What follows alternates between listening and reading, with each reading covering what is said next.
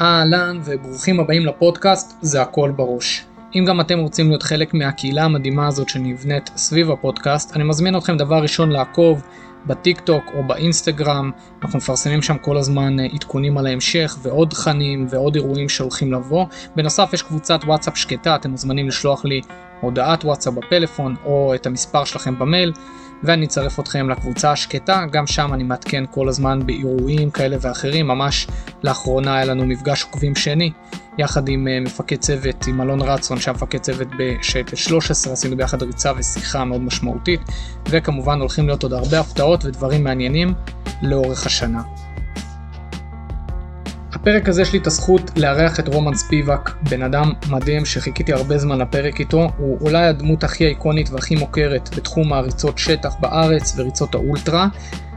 ברקורד שלו 30 ריצות אולטרה מרתון, והוא בן אדם שעושה דברים מטורפים, הוא בדיוק שבוע שעבר סיים את אחד המרוצים הכי קשים בעולם. אני ממש אשמח שתיקחו את התובנות שאתם הולכים לשמוע לאורך הפרק, ותנסו לשאול את עצמכם לאורך, ה...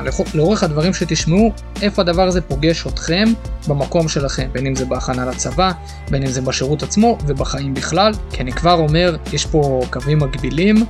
ולגמרי אפשר לקחת את הדברים מעולם האולטרה ולקחת אותו ולהלביש אותו על כל תחום אחר, בין אם זה צבא ובין אם זה חיי משפחה ובין אם זה עסקים. בנוסף לזה, אני הולך לעשות פרק קצר שייצא בהמשך, שבו אני לוקח את התובנות מהשיחה הזאת ועושה להם בעצם הלבשה על התחום של הכנה לשירות משמעותי והצבא עצמו, זה יצא בהמשך.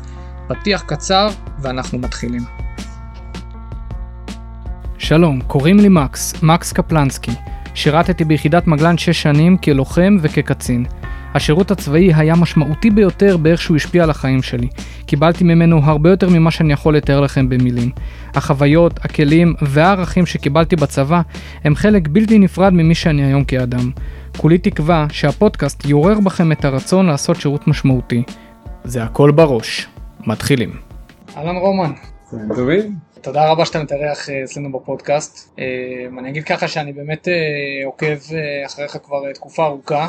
מהרגע שאני ככה נחשפתי לעולם המדהים הזה של הריצות שטח והאולטרה והתחלתי ככה לחקור את העולם אז באמת אתה פחות או יותר מהשמות הראשונים שעלו והתחלתי לשים לב שיש אותך בתוך העולם הזה ולעקוב ואמרתי שאני חייב לעשות איתך איזשהו פרק ואנחנו גם בטיימינג מושלם אתה ממש שנייה אחרי חתיכת אירוע כן, כן. זה... איך אתה מרגיש? אמ, זה כיף אה, להתאושש. אמ, כיף להיות גם כן במצב הזה שאתה מתכונן לעונה הבאה ולא עושה שום דבר בערך. אה, זה הכל חלק מתהליך, וכיף להיות פה. אני פה תספר, אולי נתחיל שנייה מ... דווקא מהעניין הזה של האולטרה לחבר'ה שפחות מכירים, מה זה אולטרה? אם אתה יכול ככה בכמה מילים, אה, מה זה אומר? אז ההגדרה היבשה של אולטרה אה, זה בעצם ריצה של יותר מ-42 קילומטר. אבל אה, אז באו גם כן אה, ואמרו, רגע, האם 50 קילומטר בכביש זה אולטרה? האם ככה וככה שעות על הרגליים זה אולטרה? אולטרה זה בעצם מצב שבו אתה נכנס ל... להתמודדויות ופתרונות תוך כדי תנועה, לרוב בשטח מאתגר. אני מניח שאנשים בצמתים שונים של החיים שלהם כשהם מתעסקים אה, בספורט של ריצה ובמיוחד בריצת שטח יפגשו את המצב של אולטרה במרחקים כאלה ואחרים ובמרוצים כאלה ואחרים ולכן ההגדרה של אולטרה היא גמישה. אבל אה, אם מישהו רוצה להבין מה זה אולטרה הוא צריך להימצא מספר שעות מכובד על הרגליים ועדיף בשטח שיאתגר אותו.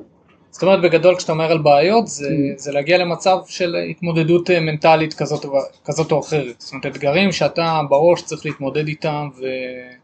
כן, ולעבור... ההתמודדות היא תמיד מנטלית, זה, זה, זה, זה הפודקאסט שלך בסופו של דבר. אם, אם ישנה בעיה פיזית, הפתרון הוא בדרך כלל מנטלי, זאת אומרת אתה חושב על משהו ואתה נותן פתרון אפילו אם הוא, אפילו אם הוא פיזי, אבל הפתרון הוא, הוא מגיע מהמנטלי, ואם יש בעיה שהיא מנטלית אז צריך לזהות אותו והפתרון הוא גם כן מנטלי. אז אה, ההתמודדות היא בכל מקרה. כן, בכל מקרה זה התמודדות מנטלית. בדיוק. גם כשיש איזושהי התמודדות שהיא פיזית, לרוב היכולת שלי לפתור איזשהו קושי פיזי כזה או אחר, זה בכלל נמצא בראש שלי.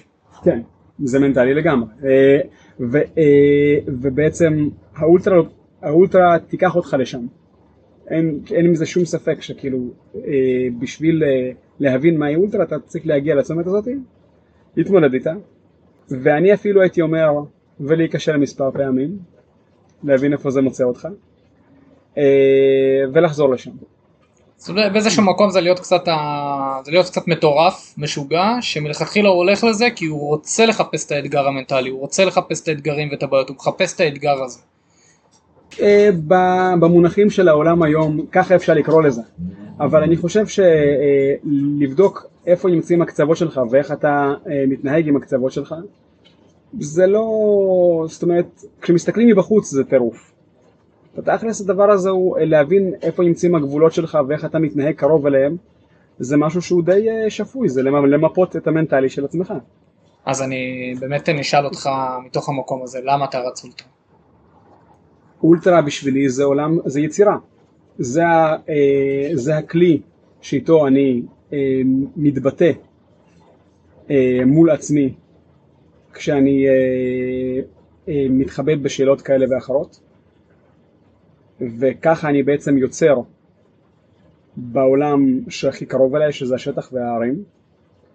ובסופו של דבר זה גם כן הכלי שאותו אני רוכש בשביל להעביר את מה שאני מוצא הלאה לאנשים שסביבי. זו נקודה שהיא חשובה לך? כאילו הסיפור הזה של היכולת אה, לתרגם את מה שאתה חווה בתוך הריצות ובתוך האתגר הזה לאנשים אחרים? כאילו היכולת לתת איזשהו ערך החוצה? ככל שאני אה, גודל בעולם האולטרה, ככל שאני מתפתח וצומח, אני מוצא שהדבר הזה הולך ונהיה ראשי יותר. ובסופו של דבר זה גם כן משמעותי יותר מההישגים שלי. מדהים. טוב, זה נקודה שאנחנו באמת עוד אה, כל כך נחזור אליה, המקום הזה של אה, ההישגים משרתים משהו. כאילו אם זה, האם ההישג הוא עומד שם בפני עצמו, או האם אני משיג את ההישגים ואת התוצאות שאני רוצה להשיג כדי לשרת איזושהי מטרה שהיא גדולה יותר אה, ממני. אנחנו, אנחנו נדבר על הנקודה הזאת ככה בהמשך. בוא באמת שנייה נחזור קצת ככה אחורה, שתספר שנייה על עצמך, קצת אה, על הרקע שלך, מאיפה אתה מגיע, מה אתה עושה. טוב, אני אה, התחלתי לרוץ אה, לפני, כהכנה לצבא, למען האמת, התחלתי לרוץ ברצינות כהכנה לצבא,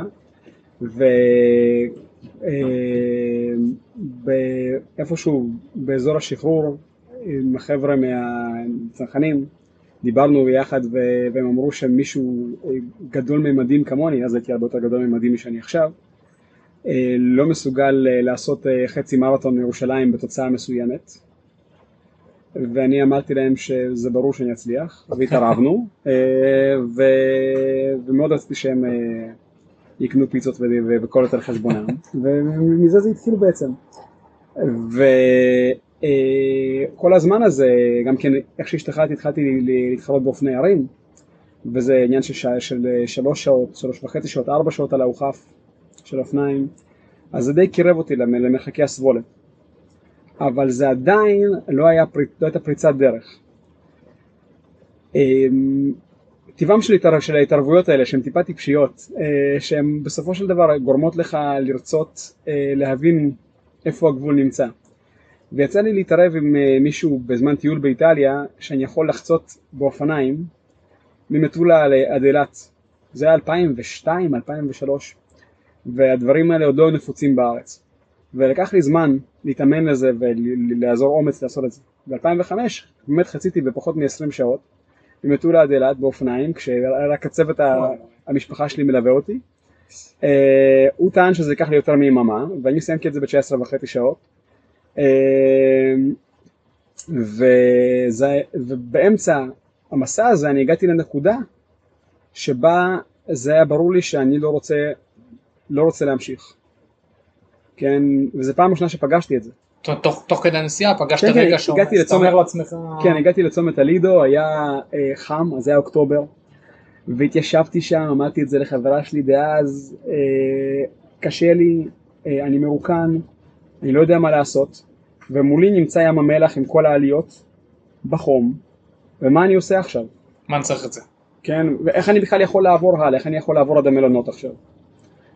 ואז החלטתי שאני יוצא לדרך, ומקסימום יאספו אותי באוטו, כן, הם יאספו אותי בדיוק מהנקודה שבה אני, שבה אני לא אוכל יותר. אבל העניין הוא שא' הגעתי עד המלונות, ושתיים, כשהגעתי עד המלונות, הבנתי תוך כדי זה מה אני צריך. כאילו, הייתה בעיה, אני צריך יותר אוכל, אני צריך יותר זה, אני צריך, כיוונתי אותם. ופשוט אה, הם האכילו אותי, ישקו אותי, ועשר קילומטר אחרי זה הרגשתי הרבה יותר טוב, וזו פעם ראשונה שאני חווה משהו שכאילו רגע לפני זה הייתי שבר כלי. ועכשיו עברתי נקודה מסוימת ואני מרגיש הרבה יותר טוב, כאילו שפתאום משהו אחר תופס פיקוד. וזאת הרגשה שרציתי להרגיש עוד פעם, עוד הרבה פעמים. זה בדיוק אותה נקודת אה, פתרון בעיות שדיברת עליה בהתחלה, על היכולת להיכנס לאיזושהי בעיה, לאיזשהו אתגר ולהצליח להתמודד עם זה. כן, זה, זה, אז כמו ילד בשבילי זה היה כאילו שאתה אה, מוצא איזושהי, בחושך אתה מוצא איזושהי מחילה ואתה זוחל דרכה רק בשביל לגלות שזה פתח לאולם. כן, פתאום בקצה המנהרה שם יש, יש, יש לא איזה חדרון, יש איזה אולם חדש שמחכה לך, כן, זה כאילו, אה, אתה, אה, אתה נפעם מהגודל של זה, כאילו יש כל כך הרבה מרחב. אה, ו, אה, כיוונתי, ל... ואז בעצם התחלתי לקחת על עצמי אתגרים יותר גדולים. אבל כמו שכמה אנשים טובים אמרו לפניי, הרבה מאוד רעיונות משוגעים מתחילים או בקצת אלכוהול או בלב שבור. ובשבילי זה היה השני, אה, ומישהי שהיא אה, מאוד משמעותית בחיי, גם היום, הייתה צריכה ממש לשבור לי את הלב. אה, ו... ישבתי בבית אחרי הפרידה הזאת ואיפשהו בסוף העשור השלישי לחיי ממש כאבים בגוף, לא ידעתי מה אני עושה, איפה אני דוחף את עצמי מהפרידה הזאת, אני מניח שכל אחד מאיתנו או עובר או יעבור משהו כזה. אה, זה כואב, זה קורה לפעמים. ואז הגיע אליי במשלוח DVD אה, של בן אדם שעשה 50 מרתונים ב-50 יום, ב-50 states. ויום אחרי יום, הוא רץ מרתון כל יום, 50 יום, וכל יום הוא עבר מ state אחד ל state אחר, ועל זה, זה היה הווידאו, והוא עשה את כל זה למען ילדים בהשמנה בארצות הברית. והוא הגיע לדבר הזה כי הוא רץ כל הלילה. הוא היה פעם איש בורגני, מנהל בורגני, והוא רץ, החליט שהוא רץ כל הלילה, ומה, וזה נתן לו את הטריגר להתאמן ולהיות האולטרה מרתון מן שהוא היה ב-DVD הזה. זה עוד היה העידן של ה-DVD חבר'ה, כאילו. אה, ואז אמרתי, כן, זה מה שאני הולך לעשות עכשיו, אני הולך לרוץ עד הבוקר, עד שהיא תצא לי מהראש. ויצאתי. לאן? לים. ואז הגעתי לים, ואז אמרתי, אה, אוקיי, סבבה, עכשיו עד לגלילות. אז הגעתי לגלילות. ואז אמרתי, אוקיי, עכשיו לאן? עד למורשה. עד למורשה. עכשיו עד לאיפה? עד, לפ... עד לפארק הלאומי. ואז התחלתי, השמש התחילה לעלות, ואני התחלתי להיתפס. כי הגוף הבין שאני מג'נון לגמרי, ו... אבל זה עבד. כי המחשבות שלי זזו לכיוון אחר לגמרי. ואיפשהו באמצע מאוד נהניתי מהדבר הזה, ואז אמרתי רגע, אז אם אני כל כך נהנה מזה, איך אני הופך, ואני כבר מאמן כושר, איך אני הופך את זה לפרנסה? ואז התחלתי לגלגל כל מיני דברים שלא היו קשורים בכלל ללב השבור. כן, הייתי עסוק במשהו שהוא אחר לגמרי. אה, ואז משם התחלתי לפתח את זה. אה, וזמן קצר אחרי זה הגיע המרתון הראשון שלי, ומאז הגיעו 16 מרתונים, ו... אה, שעכשיו אני חוזר ממנו הוא האולטרה השלושים הרשמי שלי והיו עוד עשרות על גבי עשרות אם לא יותר, אפילו מאות של דברים שהם לא רשמיים כן, שדברים שאני בעצמי ארגנתי אותם לעצמי או עם קבוצה של חברים. אה, וכל זה קרה בעצם מ-2010 ועד עד היום. בנוסף לזה אני גם כי ניסיתי להקים קבוצת ריצה שלוש פעמים ונכשלתי. ובפעם הרביעית פגשתי את השותף הנכון לכך והקמנו את קבוצת סאמיט. אה, ומאז גם כן נפרדו דרכנו אבל סאמיט אה, חזקה ובועטת זה כבר שמונה שנים. אה, וזאת הקבוצה שאחראית על הכי הרבה קווי סיום של אנשים בישראל, בארץ ובחו"ל, של, של אירועים, אירועי שטח. וכל פעם אני מתרגש מחדש, כאילו מתקשרים אנשים, יש לי חלום לעשות ככה וככה וככה, יש לי חלום לעשות שביל כזה וכזה, כן, תביאו אותי לשם, אני רוצה לטפס על ההר הזה, כן, ועל זמן, תביאו אותי לשם.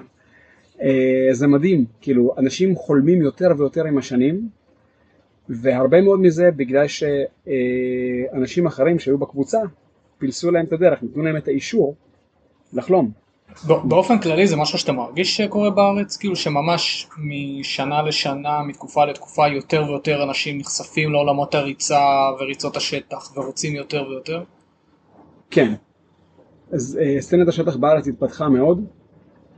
אני חושב שזה מגיע משני כיוונים. קודם כל, אה, הקשיחות של הריצה על אספלט דוחפת לאנשים לנסות כיוונים אחרים. זאת אומרת, בקצרה ריצות שטח הן אה, באיזשהו מקום יותר בריאות מריצות אספלט? הן יותר בריאות. ככה אני מדמיין את זה כל הזמן, לא יודע אם אה, מאחורי מה שאני הולך להגיד יש מדע, אבל אני מרגיש שמשהו במונוטוניות של כביש, של הדפיקת רגל אחרי רגל אחרי רגל אחרי רגל לאורך זמן באותה צורה, באותו קצב, באותו... באותו עומס הוא דופק את הרגליים יותר מריצת שטח שהיא מגוונת, שיש עבירה על הליכה וטיפוס ותוואי שטח משתנה. זה גם קשור לפוקוס, למיקוד אה, שיש לריצות כביש. המיקוד הוא לשפר את המהירות שלך. אתה רץ בכביש שטוח, לרוב זה שטוח, ואתה בעצם שואל את השאלה האם אתה יכול לשפר את מה שאתה היית קודם, את הרץ שהיית קודם. האם אתה יכול לכסות את השטח הזה יותר מהר, כן? פחות זמן. פחות זמן. אה, יש אנשים ששואלים האם, הוא, האם, האם אני יכול אה, להגיע לפני ההוא, האם אני יכול להגיע לפודיום וכאלה דברים, אבל פודיום הוא תמיד עניין סובייקטיבי של מי שהיה באותו היום בתחרות. העניין האבסולוטי הוא כאילו האם שיפרת את הזמן שלך או לא שיפרת את הזמן שלך במרחק הנתון הזה. אה, ובהרבה מקרים התשובה, הדרך לתשובות האלה עוברת דרך הרבה קילומטרים על אספלט. וזה הדבר שבעצם אה, פוגע בפרקים לאורך זמן, בפרקים, בגידים, קילומטראז' גבוה, במיוחד אימוני, אימוני נפח ומהירות, תוך כדי קילומטראז' גבוה, אף אחד לא חסין מפני הדבר הזה, גם לא, אה, גם לא רוצה עילית, שיש צוות שלם מסביבם, וכיוון שיש הרבה אנשים שמתאמנים כמקצוענים, אבל אין צוות סביבם, יש להם פרנסה ויש להם משפחה וזה, אה, אז הפציעה היא בלתי נמנעת.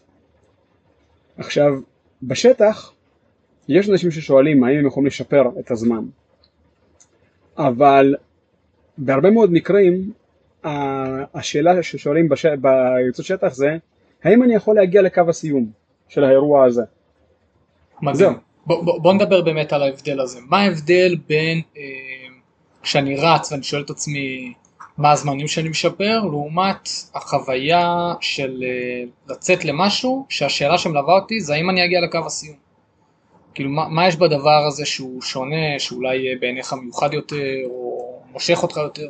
כי אני אגיד שנייה גם, אה, אני אגיד שנייה גם למה אני שואל את זה, כי גם בהקשרים של ההכנה לשירות משמעותי, ובכלל לפיתוח מנטליות בחיים, אני חושב שהשאלה הזאת, של להיות במקומות שבהם אני שואל את עצמי, האם אני בכלל אגיע לקו הסיום, השאלה הזאת היא בעיניי לוקחת אותנו יותר רחוק בחיים שלנו עם עצמנו. היא מפתחת בנו משהו שהוא אחר, יש בזה אתגר שהוא מוציא מאיתנו דברים אחרים. כשזאת השאלה, כשאני ניגש למשהו שהשאלה שמעניינת אותי, זה האם אני בכלל אסיים.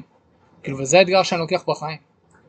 זה בג... אה, בעיניי זה בגלל אה, הכלים, הסט כלים שאתה צריך. כן, בגלל זה אני משווה ריצת כביש וריצת שטח כסקלפל מנתחים אל מול לדרמן, כן? אתה רוצה לחתוך זמנים, סקלפל מנתחים זה מה שהוא עושה, הוא חותך בבשר, הוא חד, כן? ולמשימה הזאתי בלבד הוא קיים, אתה לא חותך איתו ירקות במטבח. עכשיו, הסכין של הלדרמן הוא קיים, קיים סכין בלדרמן, הוא לא חד או מדויק כמו סקלפל מנתחים. בנוסף לזה קיימים, קיים סט כלים שלם בלדרמן שאתה צריך ללמוד להשתמש בו. עכשיו, אם אתה שואל את השאלה האם יש מולי אירוע, באירוע הזה שאני רוצה לעבור, במסלול הזה, יש גובה מצטבר, יש טיפוסים, יש שיפועים, יש תנאי שטח משתנים, יש אקלים משתנה, כן, אה, הוא לוקח זמן, זאת אומרת שצריך ללמוד לאכול בו בזמן שאני מתקדם, כן, אה, אה, אני, הוא עובר דרך לילה יכול להיות, צריך להבין איך מתפקדים בלילה, כן, אז כל זה זה סט הכלים שאתה אמור לרכוש והוא ייבחן בזמן שאתה עובר מא' לב' אה, הכל הולך להתחדד בדרך לך לקו הסיום, הכל הולך להתחדד גם כן אם לא תסיים, עד לאיפה שתגיע. ובכך בעצם זה הופך אותך להרבה יותר, אה, בכך בעצם, זה לוקח, זה, כמו שאמרת, זה לוקח אותך הרבה יותר רחוק, כי הרבה יותר דברים אה, נבחנים ועוברים טיפול, כן, אה, עוברים, אה, עוברים אה, בדיקה והסתכלות נוספת, כן, אה, אני מניח שעצם העובדה, עצם המילה נבחנים זה, זה, זה ילחיץ אנשים מסוימים ויאתגר אנשים אחרים, אבל אתה כן מתבונן על מה חזק אצלך, מה חלש אצלך, אה, זה מחדד את מה אתה צריך להמשך, כן? בשאלה מאוד פשוטה סביב הדבר הזה, אתה מרגיש שה... שהסיפור הזה הופך אותך גם לאדם טוב יותר? ללא ספק. זה... אתה רוכש סט כלים. עכשיו, השאלה היא מה אתה הולך לעשות איתו. כן? אה, וכיוון שמדובר במשהו שהוא כל כך אה, מחבר לקהילה, לטבע, אה, אל תוך עצמך, קשה מאוד להשתמש בסט כלים כזה למטרות שהן לא טובות. זאת אומרת זה מאוד... זה, זה מחייב אותך להיות בן אדם יותר טוב, כאילו זה, זה משפיע על כל אספקט בחיים שלך, בסופו של דבר. בגלל זה גם כן רוב קהילת השטח בישראל, הרוב המוחלט שלה, זה אנשים שאנשים אחרים רוצים להיות קרובים אליהם. כן. זה מדהים. זה מדהים, אתה יודע באמת שאני מסתכל אפילו מהצד ואני קצת רואה בפייסבוק או באינסטגרם ואני ככה רואה את האנשים, זה באמת נראית קהילה מדהימה. כאילו קהילה מדהימה של אנשים שבאים לעזור אחד לשני, אנשים שעובדים ביחד, אנשים שנרתמים. פשוט נראים אנשים טובים, אני לא, לא יודע איך אה, להסביר את זה. וזאת גם לא קהילה סגורה, זאת אומרת בכל רגע נתון מישהו יכול לבוא מכל רקע אחר, כן, אה, מכל דיסציפלינה אחרת, הוא יכול להיות אה, איש ברזל, או שחקן כדורגל, או רץ כביש, או, כן, ולהחליט שבא לו לדגום את העולם הזה, ולהישאר בו כמה זמן שהוא רוצה, ולצאת, ולהיכנס, זה, לא, זה לא, אין, אין איזה שהם חוקים של מה אתה חייב להיות בשביל להיות בפנים, זה לא איזה קליקה. תגיד, יש, יש קשר בין, ה, בין החוויות שאתה חווה בריצות הארוכות, בריצות שטח, בכל ההתמודדות עם האתגרים והקושי, לבין השירות הצבאי? כאילו אתה רואה קווים, אה, קווים משיקים? זהו, בדיוק אתה שאלת אה, מקודם אה, על ההתפתחות של, אה, ב- בישראל של, של קהילת השטח, אני חושב שזה הכיוון השני. זאת אומרת, עצם העובדה שבעצם קיים שירות חובה בישראל, ואנשים עוברים דרך התקופה הזאת, אז מצד אחד, אם מסתכלים על זה בעדשה רחבה, אנחנו לעומת חו"ל, הם בזמן הזה בקולג' ומרוויחים לימודים וכאלה, כן? מסיבות. והם לומדים, הם, הם רוכשים השכלה בזמן הזה, ומצד שני, אה, בצבא נרכשים כלים אחרים, כן, אה, שהם אה, חברתיים ושל תפקוד תחת לחץ ושל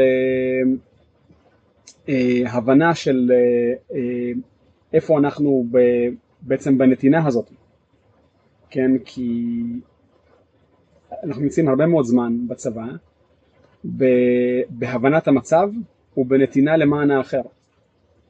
כן, אה, ואנחנו נמצאים גם כן הרבה זמן בשטח.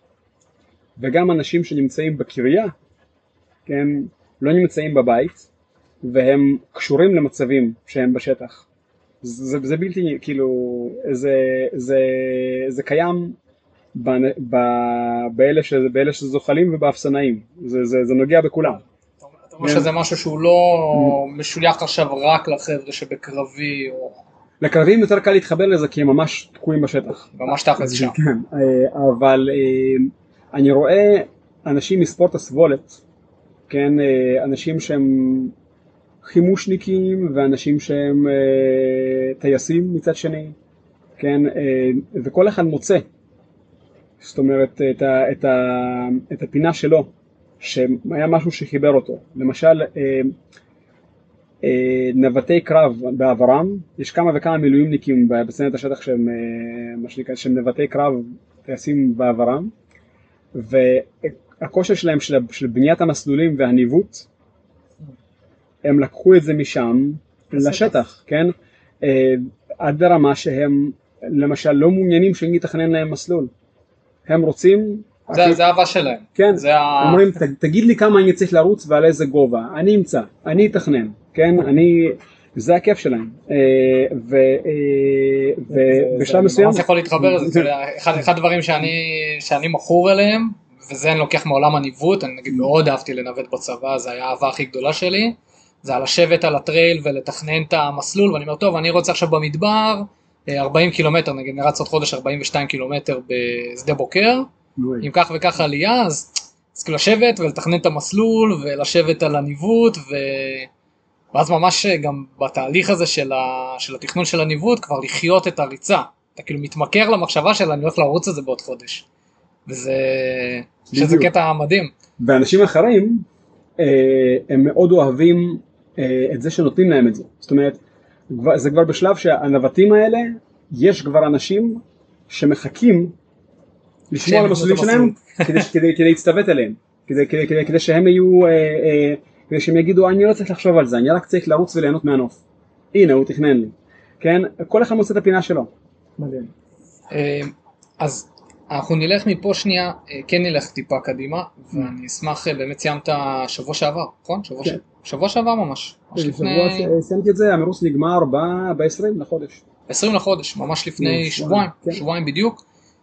עשית את אחד המרוצים המעניינים, בלשון המעטה נראה לי שקיימים בעולם, ואני אשמח שככה תשתף קצת על אה, מה זה המרוץ הזה, אה, מה הביא אותך לעשות אותו, ונראה לי מתוך המקום הזה אה, נדבר קצת על ההיבטים המנטליים, כאילו נצלול קצת יותר לעומק על אה, היבטים שקשורים במנטליות של הספורט הזה, ודברים שאנחנו יכולים לתת כ...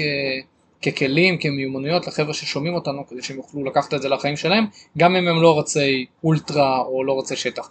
למרות שאני ממליץ פה לכולם בשלב כזה או אחר בחיים להתנסות בחוויה הזאת, זה גם לא חייב להיות 100 קילומטר, זה גם יכול להיות ההבדל בין אה, חמש על כביש או להגיד וואלה חמש אני יוצא לשדות, אפילו שם.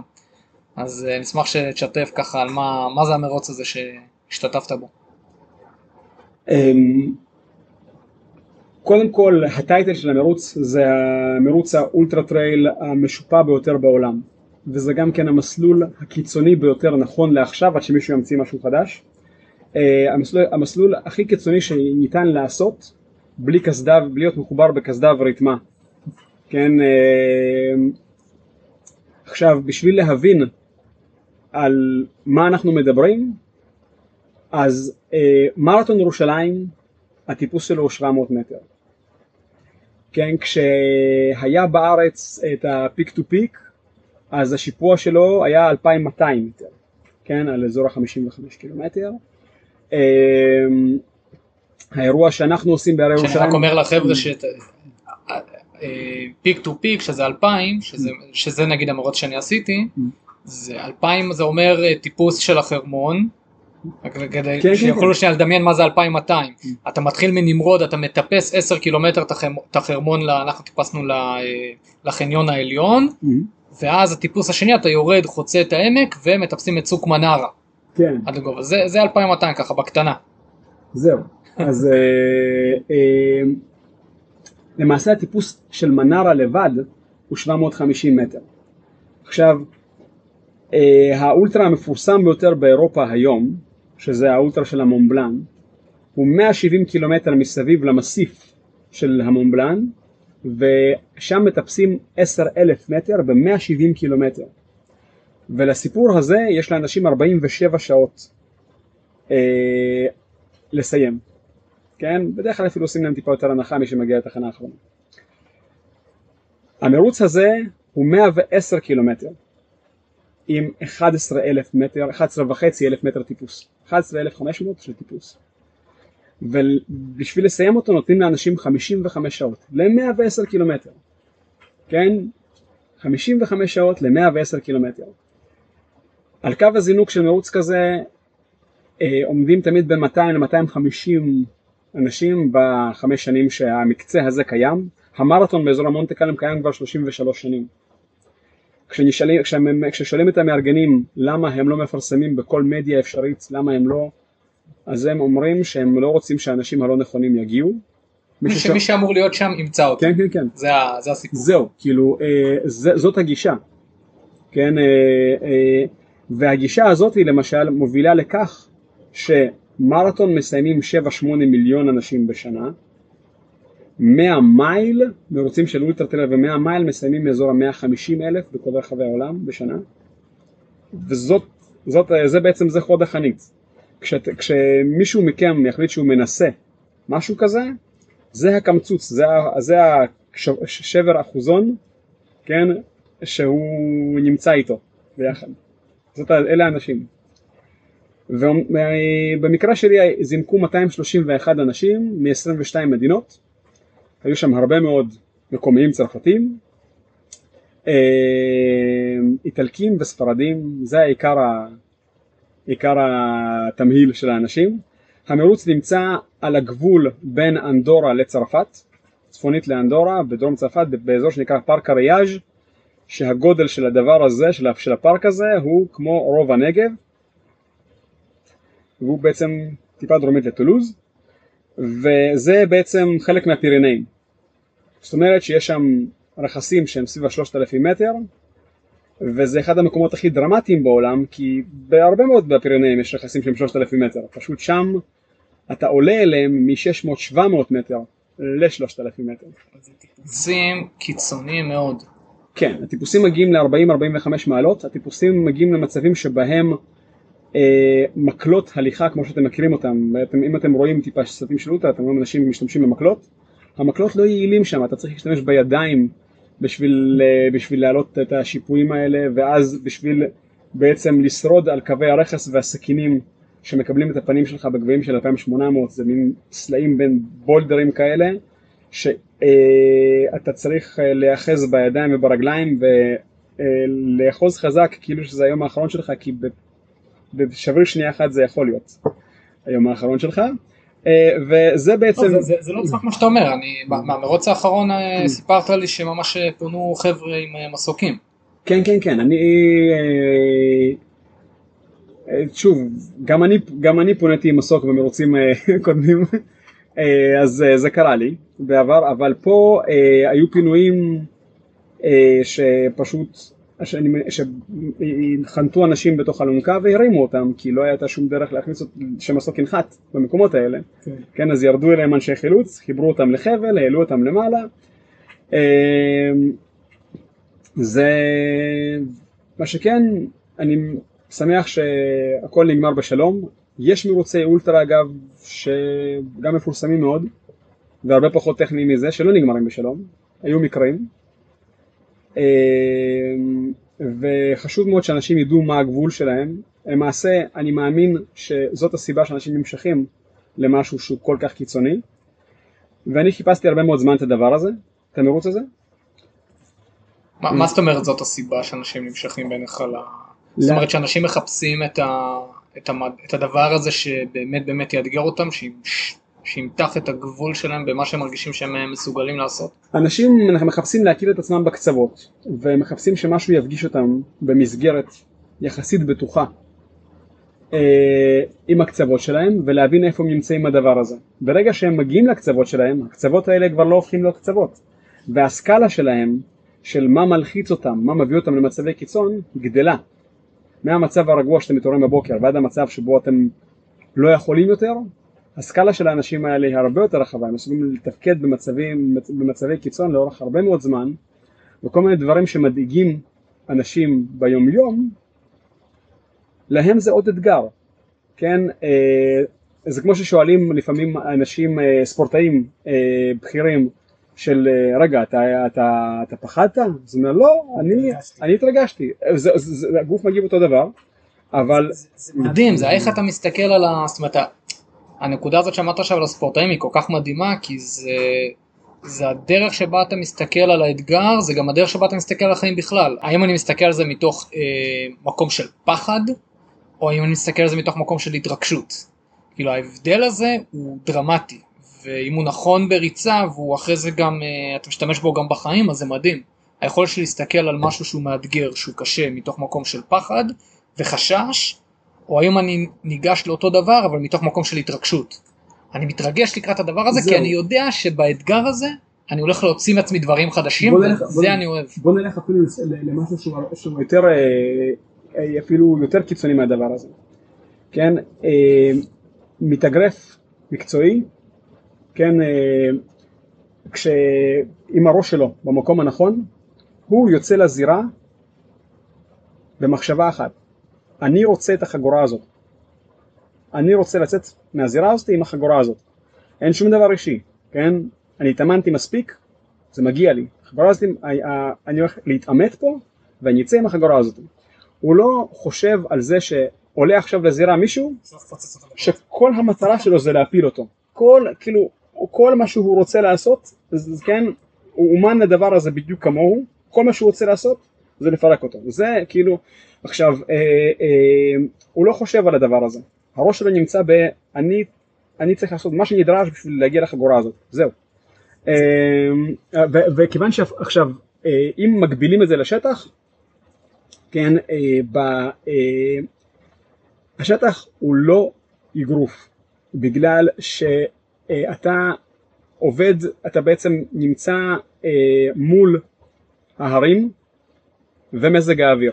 בתכלס מול עצמך. כן, אתה נמלה קטנה מול השטח הזה, משהו קטן ישתנה בגבהים האלה וזה ימעך אותך, זה לא, זה בכלל לא בפרופורציה, אין לך שום דרך לנצח את השטח, אתה לא יכול לבוא נגד השטח, הוא תמיד מנצח, מזג האוויר תמיד אומר את המילה האחרונה, האלמנטים של הטבע תמיד אומרים את המילה האחרונה. זו חוויה כן? של, אה, נראה לי זה גם חוויה של צניעות מטורפת, אה? כשאתה בתוך ה...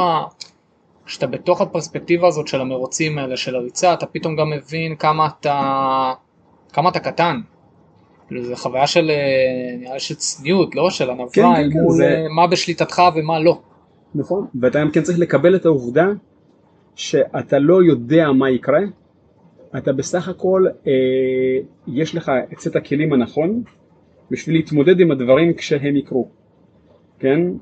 זאת אומרת, יש לך כמה וכמה סכמות, כמה וכמה שטחים של מקרים, כן? דברים הולכים לקרות, אין לך מושג, זאת אומרת, אם עכשיו השמש זורחת ומזג האוויר נחמד, זה לא אומר שבעוד שנתיים, בעוד שעתיים, מהרגע, מהרגע הזה עכשיו לא יורד עליך מבול. וכשזה יקרה, אבנים יהיו חלקות ויהיה בוץ ו... ויהיה קר. ומה אתה צריך לעשות עם הדבר הזה? כן, את, אה, אה, אז זה פשוט להיות מוכן לכך שאתה, שאתה לא יודע. ואצלי, במקרה הזה של התחרות, הייתה, עוד נקודה. אני יצאתי לתחרות הזאת כשאני אבא לשתי ילדות קטנות, עם כל מה שמתלווה לכך, השינה שלי לא הייתה אידיאלית, העסק שלי היה בצרות. אה, אז אה, אתה עושה דברים, אתה מתעדף דברים, אתה עושה דברים שהם לא מסתדרים עם. עם לוח זמנים של האימונים שלך. וזה היה ברור לי שאני לא בשיא הכושר שלי לפני המרוץ הכי משופע בחיים שלי ובעצם הקשה ביותר. זאת אומרת, באת עם איזשהו... לא, לא באת ברמה הכי טובה שלך. כן, אבל במסגרת מה שאני, היה חשוב לתת את המופע הכי טוב שאני יכול לתת במסגרת מה שבאתי איתו. עכשיו זה, זה, זה יכולת שהיא היא, היא בעיניי כל כך מתנה, כי בעצם מה שאתה אומר, תשמע, אין מישהו בחיים שלא עובר איזה שהם קשיים לאורך החיים. עליות ומורדות, ואתה בתקופות שהן יותר טובות או פחות טובות. והיכולת שלך להתמודד עם המצב הזה, ולהגיד אני עדיין צריך לתפקד, ואני עדיין צריך להוציא מעצמי את המקסימום, זאת יכולת מנטלית של אה, יכולת לעבור זמנים קשים. וזה נכון לגבי לצאת לריצת אולטרה, אני מאמין שזה גם נכון לגבי uh, כל דבר בחיים, היכולת שלך להתמודד עם uh, עסק צולע. או לא ספציפית אצלך, אני אומר בכללי, עכשיו הגעתי לתקופה שפתאום העסק שלי באיזושהי ירידה. גם ההתמודדות הזאת היא יושבת על אותם היבטים, זאת אומרת זה אותם אלמנטים. עכשיו יש לי איזושהי טרגדיה חל, חלילה במשפחה, או קשיים בעסק, או קשיים בחיים האישיים שלי. היכולת שלי עכשיו להגיד, אני עדיין צריך לתפקד, אני עדיין צריך להביא את עצמי ברמה הגבוהה ביותר. זאת יכולת מנטלית של בן אדם, להסתכל על הבעיה ולהגיד איך אני פותר אותה, ולא הפוך. ללכת אחורה ולהתחבא ולהתחיל להיכנס לרחמים עצמאיים. לגמרי, זה גם כן ההבנה ש... אה, שתנאים אידיאליים, השכיחות של תנאים אידיאליים כל כך קטנה. רוב מה שתקבלו בחיים האלה זה לא תנאים אידיאליים. כן, אם אתה מחכה לכך ש, ש, ש, ש, ש, ש, שהתנאים האידיאליים יקרו בשביל מהלך כזה או אחר בעסק שלך, בזה, אה, אני, אנחנו רוצים ילדים אבל אנחנו נעשה אותם כשיהיה לנו מספיק כסף, ל, ל, ל, כן, לנו. זה לא יגיע אף פעם, כן, אה, אה, כאילו, אנחנו נעשה דרך בשביל לקרב את עצמנו למצב שהוא קרוב להיות אידיאלי. ואז הדרך היא בעצם המשהו האידיאלי שקיווינו אליו. כן, זה אפילו, זה אה, אפילו, אה, אה, אפילו באחת ההחלטות החשובות של החיים, בצמתים החשובים של החיים, במציאה של בני זוג. כן, ההבנה שלי, מה שנקרא ממרומי גילי, אני בסך הכל ילד, זה שאתם אף פעם לא תפגשו את בן או בת הזוג האידיאליים שלכם, אף פעם, זה אף פעם לא יקרה. אין דבר כזה בן או בת הזוג האידיאליים, אתם תהפכו אותם לכאלה, אתם תפגשו מישהו או מישהי, אתם תיתנו אמון באנשים האלה ואתם תהפכו אותם לבני בנות הזוג האידיאליים עבורכם. זה, זה, זה כל כך מדהים, אני, אתה יודע למה עוברת לי עכשיו צמרמורת? Mm. כי זה בעיניי אחת הבעיות הכי גדולות שקיימות היום בעולם, בטח לבני נוער וחבר'ה צעירים שנולדו לתוך עולם הטיק טוק והאינסטגרם והרשתות. כי, כי אתה חי דרך הרשתות עולם אידיאלי, כי זה מה שמראים לך כל הזמן. אז אתה בטוח שאם אצלך משהו לא מסתדר כמו שצריך, אתה דפוק. סליחה על הביטוי, כאילו, כי אתה, כולם מצליחים, וכולם הולך פיקס, כולם תותחים, תראה את זה, כולם נותנים לי טיפים על איך אה, להקים את העסק הכי מוצלח ולעשות מיליון שקל מחר בבוקר, כולם פה, הכ- הכל פיקס, ורק אני, אני דפוק, למה אצלי יש אה, פגמים, למה לי קשה, למה לי מאתגר, ויש הרבה חוסר אותנטיות, חוסר אמיתיות ברשתות האלה, אה, ואתה, וזה, וזה דופק, אתה יודע, אני גם, כל כך רואים את זה בצבא, אנחנו מדברים פה על הרבה חבר'ה שהם צעירים, אצל חבר'ה שהם דמיינו מציאות מאוד מסוימת כשהם הגיעו ליחידה כזאת או אחרת, ופתאום אתה מגיע למציאות, אתה מגלה שהעולם הוא לא בדיוק כמו שדמיינת אותו ופינטסת אותו וחשבת שזה ככה. פתאום יש מפקדים אולי מאתגרים, פתאום אתה מתמודד עם קשיים שלא ציפית שאתה תתמודד איתם בכלל, לא התכוננת לזה בכלל. כאילו אנחנו תמיד פוגשים את המציאות כמו שאתה אומר, בצורה שהיא, שהיא עקומה, בצורה שהיא לא מתאימה למידות שלנו ולמה שאנחנו בדיוק רוצים. ונראה לי דבר גדול ב, ב, בלמידה מהסוג מרוסים הזה, זה שאתה לומד להפריד בין מה בשליטה שלך ומה לא, ולהסתמך על מה שאתה יכול לעשות בש... שהוא בשליטתך כדי לייצר לעצמך מציאות שהיא יותר טובה. מה בשליטה שלי? איך אני עם עצמי יכול לפתור בעיות? מה לקחת אחריות על הבעיות, לקחת אחריות על עצמי, או, להבין, לקחת אחריות, לקחת זה... אחריות, זה, זה כן ביטוי כזה קטן שהוא לפעמים עושה את כל זה אגב, זה אגב אה, אה, חלק ממהות, אי אפשר, אי אפשר להבין אולטרה אה, בלי להבין את זה ש... בלי להבין בעצם, בלי, בלי, בלי לנתח כישלון החל מנקודת המוצא הזאת. אתה אחראי לכל מה שקרה, כן? השתבש מזג אוויר, היה מזג אוויר גרוע, באת לא מוכן. אתה אחראי, כן? כאילו זה לא, זה לא שפרשת בגלל שהמזג אוויר היה גרוע. אתה לא היית מותר לא למזג אוויר. לא היית מוכן לדבר הזה. אז קח אחריות על זה, וזהו, מה תעשה להבא? מה אתה מפקן?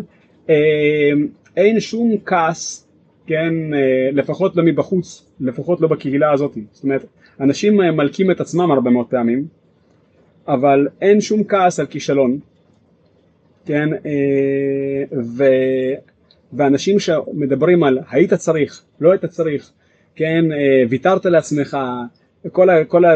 מי שמדבר על זה מבחוץ, אלה אנשים שנמצאים עדיין, הם חושבים עדיין במושגים שהם תחרותיים, כן, של כאילו, של אה, של משחק סופי. היית צריך לנצח משחק כזה, כן? היית צריך לסגור את זה. כן, אה, כשסיימתי את ה... יש קבוצה בפייסבוק שנקראת פינישר, אה, וכשסיימתי אז, אז, אז הבן אדם שאני מנהל את הקבוצה אמר ברכות לבן אדם שסוף סוף, סג... הישראלי הראשון שסוף סוף סגר חשבון עם הפיקה פיקה. סיימתי את המרוץ הזה.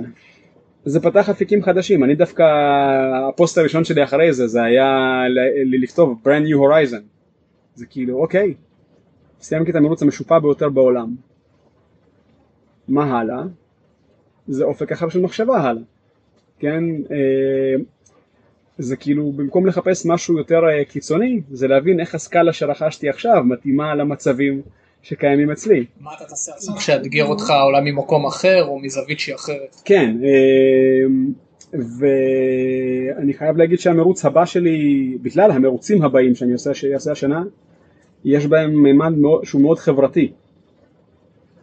אמ, וזה משהו שהוא חוצה את ההישגים האישיים. זאת אומרת העובדה שאני רוצה להירשם למרוץ ב-24 שהוא, אה, ב-2024 שהוא מרוץ באיטליה ולהביא איתי אנשים רבים מהקבוצה ואנשים שהם לא מהקבוצה ומשלחת שלמה למרוץ הזה ולהיות אחראי על קווי הסיום האלה שלהם ועל, ועל, ועל, ועל הדרך שלהם לשם זה מרגש ברמה שאני בכלל לא יכול לתאר זה כאילו אה, מה שאנשים יעשו עם הדברים האלה כן אה, עם הדרך הזאת איך שהם יצמחו להיות חלק בתהליכים שלהם זה, זה הרבה מעבר ללהיות מוגבל לתהליך האישי שלי. זה פותח פיק אחר לחלוטין. בדיוק. פותח, אתה יודע, זה מדהים שאנשים, אה, יש את הפירמידה של מאסלו. כן. מאסלו, הבסיס זה באמת הקורת, כל הדברים האלה, והשפיץ של הפירמידה זה מימוש עצמי אצל מאסלו. הרבה אנשים לא יודעים שאחרי שהיה לו שיחות עומק עם ויקטור פרנקל, מי שכתב את אדם מחפש משמעות, בספר האחרון שלו, של מאסלו, הוא הוסיף לזה עוד קומה. אחרי המימוש עצמי יש עוד קומה. וזה מאסלו בעצמו אמר. וזה לצאת מעצמך למען אנשים אחרים. זאת אומרת, מהמקום של המימוש העצמי, זה היכולת שלך להיות שם בשביל לשרת אנשים אחרים, לצאת מעצמך למען אנשים אחרים. כן, ב- וזה ב- נשמע קצת שאתה קצת מדבר בדיוק על הקומה הזאת, של מהמקום של ההישגיות והדברים שאני עסקתי ובניתי ועשיתי דברים מטורפים, ליכולת שלך עכשיו להביא לאותם מקומות אנשים אחרים, וקהילה, ולהביא איתך אנשים, והפן החברתי. וזה. וזה, וזה, וזה מעגל לגבי מעגל. אה, אני מפשט את זה לכרונולוגיה של רעיון. הרעיון נולד, אפשר, אם אנחנו ממקמים אותו בגוף שלנו, נולד בבטן, בקרביים של כל אחד ואחד, אנחנו מרגישים את זה, זה מרגש. בא לך משהו. כן, והרעיון הזה בהתחלה אין לו צורה, כי הוא בבטן. אז אנחנו נקרא לזה א-פורם, רעיון שהוא ללא צורה. ואז הוא עולה ואתה חושב עליו, אתה נותן לו צורה, אתה נותן לו שם. ואז זה פורום, יש צורה כלשהי.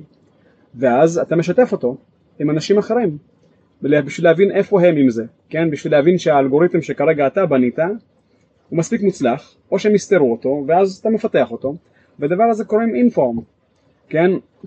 ואז אה, הכימיה עם האנשים והלימוד שלך והפקת הלקחים מהם והדרך שאתה, ש, שאתם עושים ביחד גורמת לכך שבעצם התהליך אל היעד הזה, אל הרעיון הזה, לוקח אותך למקום שהוא אחר, ולזה קוראים טרנספורם. ועכשיו רכשת עוד כלים, אז הקומה הגבוהה ביותר שמס להוסיף זה פרפורם. כן, זה, זה, זה, זה לחלוק את זה הלאה, כן, לקחת את הכלים שלך ולחלוק אותם הלאה עם אנשים כדי שהם ייקחו משהו ממך, יהפכו את זה לשלהם, וימשכו, אה, ייתנו לזה, ייתנו לזה חיים בתהליכים שלהם. זה אולי קצת ההרגשה הזאת שאתה גם עורר השראה אצל אנשים אחרים במה שאתה עושה, זה, זה חלק מאותו סיפור. לדעת שיש אנשים שמסתכלים ולומדים את זה ולוקחים את זה לחיים שלהם ומקבלים איזה השראה. זה... זה הדלק שלי. זה הדלק. כן, כן, כן. אז אנחנו באמת נחזור, אתה יודע, זו נקודה כי אני אומר, האם נצלול שנייה לנקודה הזאת, כי מאוד מעניין אותי הסיום של המרוץ, גם על זה יצאנו קצת לדבר, על הנקודת אה, סוף הזאת, שאתה מגיע ואתה מסיים דבר כזה מטורף, כאילו מה התחושות שם, אבל אני בכוונה שנייה שם את זה בצד, דווקא מעניין אותי לחזור להתחלה. מה אתה, מה אתה מרגיש כשאתה מגיע לדבר המטורף הזה ואתה עומד שם על הקו זינוק? כשאתה יודע לתוך איזה דבר, או לא יודע, לתוך איזה דבר מטורף אתה הולך אה, להיכנס. תראה, אחרי כל כך הרבה שנים בעולם הזה, אז אתה לא מגיע ועומד בקו הזינוק ואז זה מכה בך. זאת אומרת, אה, אני כבר, אה, בפעם הראשונה שהגעתי למירוץ אלפיני ראשון זה היה ב-2013, זה היה לפני יותר מעשור. אה, ואז לא ידעתי איך להתייחס בעצם לפרופיל ולכל הדברים, וכל המידע שנופל עליך. עד שפתאום אתה רואה, כן, איפה זה. אה, ואיפה אתה הולך לרוץ, ואתה מבין שכאילו יש לך, איך נראים אלף מטר פלוס לתוך האלפים, ושהנה המסלול הוא לידך, כן, אה, ואתה שואל את עצמך איך אתה בכלל יוצא מזה, כן. עכשיו אתה, אני קורא דברים, אני מכין לעצמי לוחות זמנים, כן, הכל הוא מאוד מאוד מוקפד, והלוחות זמנים הם בדלתא, זאת אומרת אין שום דרך לדעת האם יהיה לי שם קור, האם יש שם, יש, כאילו, אני יודע מה הקילומטרים ומה השיפוע, זה לא ישתנה. אבל זה יכול להיות חם, זה יכול להיות קר, יכול להיות שאני, אה, ש... אה, מה יכול להיות? זה בטוח, אני באתי לא מאוקלם, אני באתי לגבהים מבלי לגור שם קודם, אני איש משפחה, אני באתי פתאום לגבהים האלה, אז בטוח הגבהים יאיטו אותי, צריך לקחת את זה כפקטור. נכון. אה, אז כל הדברים האלה נכנסים, אז אני בעצם רושם, אני אמור לעשות מתחנה כזאת לתחנה כזאת, להגיע בזמן כזה כתחזית אופטימית, כזה כתחזית פסימית. ביניהם איפשהו אני אמור להגיע. לא. בנוסף לזה, יש סיכוי שגם מה שחשבתי עכשיו זה אופטימי מדי. כמו שאגב התברר כנכון אה, במרוץ הזה. התחזית שלי היה פסימית, הייתה לעשות אותו בפחות מ-42 שעות. עשיתי אותו ב-45 שעות, כן? זה, זה, זה מה שנקרא, לא עמדתי בתוכניות שלי. אבל בצד שני, כל כך הרבה אנשים לא עמדו בתוכניות שלהם. 231 אנשים, כל אחד מהם נבחן בפינצטה, והיה ראוי לעמוד איתי ביחד על קו הזינוק, ו-116 סיימו. כן, אנשים עם הרבה ניסיון, לחלקם הרבה יותר ניסיון ממני, אבל משהו קרה, משהו כאילו הוציא אותם מהתוכניות שלהם, הוציא אותם מה... זה לא הסיפור. כי זה, כי, זה, כי זה בכלל לא סיפור, זה מדהים לראות שבאולטרות האלה, גם כשאתה רואה את האולטרות הכי מפורסמים בעולם, את האנשים שהם הכי בטופ, לפעמים חווים מרוצים, שהם הובילו כל המרוץ והם לא מסיימים את המרוץ. נכון. יש, יש מקומות שבהם נגיד עכשיו ביוטים בג'ים ווימסלי, שלא נרחיב עכשיו מי הבן אדם, אני זוכר שראיתי פעם איזשהו סרט של מרוץ שהוא, שהוא לא סיים אותו.